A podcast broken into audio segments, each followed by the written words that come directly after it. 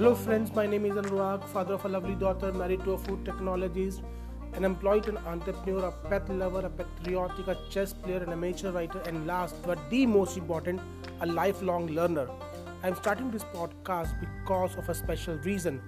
When I was an employee, I was very successful, but when I shifted from employee to be an entrepreneur, the things totally changed.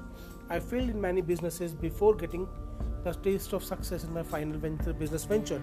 I thought, just like me, many others are facing the same problem of finding the right information at the right place at the right time. So I decided to start this podcast to help you develop the skills which are required to develop the business, especially if you're looking for mindset and sales skills.